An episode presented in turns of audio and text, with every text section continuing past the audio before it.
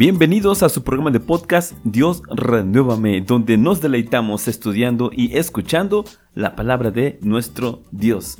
Hoy hablaremos acerca del gran amor de Dios para con cada uno de nosotros. Lo estudiaremos desde la perspectiva de lo que nos declara Juan 3:16, un versículo que nos debemos dar tiempo para discernir y sobre todo disfrutar, pues resume el plan de salvación de Dios para la humanidad. Así que vamos al estudio.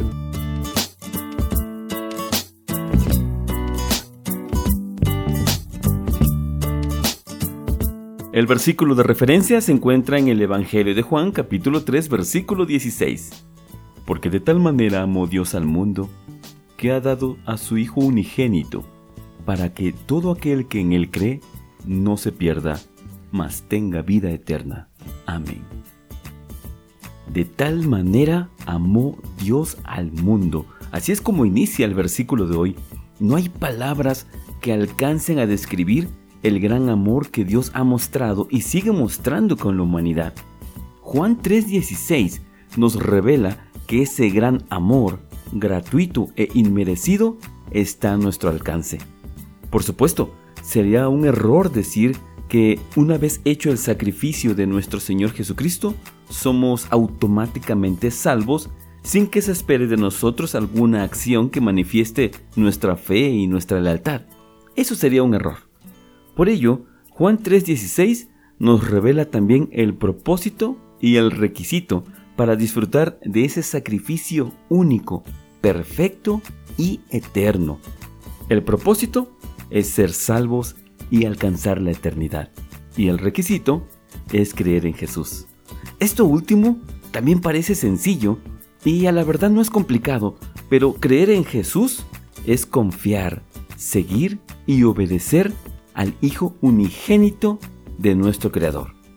Así que escuchemos palabras de nuestro Señor Jesucristo en el Evangelio de Juan, capítulo 14, versículo 21.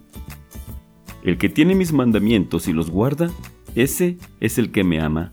Y el que me ama será amado por mi Padre, y yo le amaré y me manifestaré a él. Amén. También nuestro Señor Jesucristo expresó que creer en Él es seguirle, es convertirnos en sus discípulos, sus aprendices. Dice el Evangelio de Juan capítulo 8, versículos 29 al 32 porque el que me envió conmigo está. No me ha dejado solo el Padre, porque yo hago siempre lo que le agrada. Hablándole estas cosas, muchos creyeron en él. Dijo entonces Jesús a los judíos que habían creído en él. Si vosotros permaneciereis en mi palabra, seréis verdaderamente mis discípulos, y conoceréis la verdad, y la verdad os hará libres. Amén. Nuestro Señor Jesucristo declaró en estas profundas palabras que Él mismo se somete al Padre, es decir, cumple en todo momento con su voluntad. Yo hago siempre lo que le agrada, expresó nuestro Señor Jesucristo. Por tanto, ¿qué nos haría pensar que nosotros no tenemos ningún compromiso de lealtad y obediencia? Nada en absoluto. La verdad es que hemos sido llamados a ser discípulos de Cristo. Hemos sido llamados a ser obedientes y practicar el verdadero amor. Quiero cerrar este breve mensaje con un versículo más que se encuentra en Primera de Juan, capítulo 4, versículos 7 a 9. Escuchemos. Amados, amémonos unos a otros, porque el amor es de Dios. Todo aquel que ama es nacido de Dios y conoce a Dios. El que no ama no ha conocido a Dios, porque Dios es amor. En esto se mostró el amor de Dios para con nosotros, en que Dios envió a su Hijo unigénito al mundo para que vivamos por Él. Amén.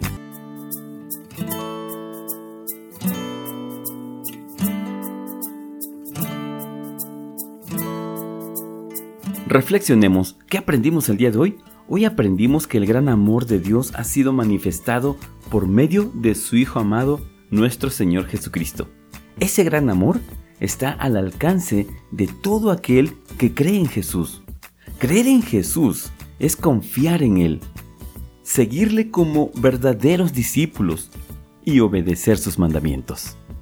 Con esto cerramos el tema del día de hoy y deseo de todo corazón que la gracia, la misericordia y la paz abunden en sus vidas y en sus hogares. Amén. Gracias por escuchar.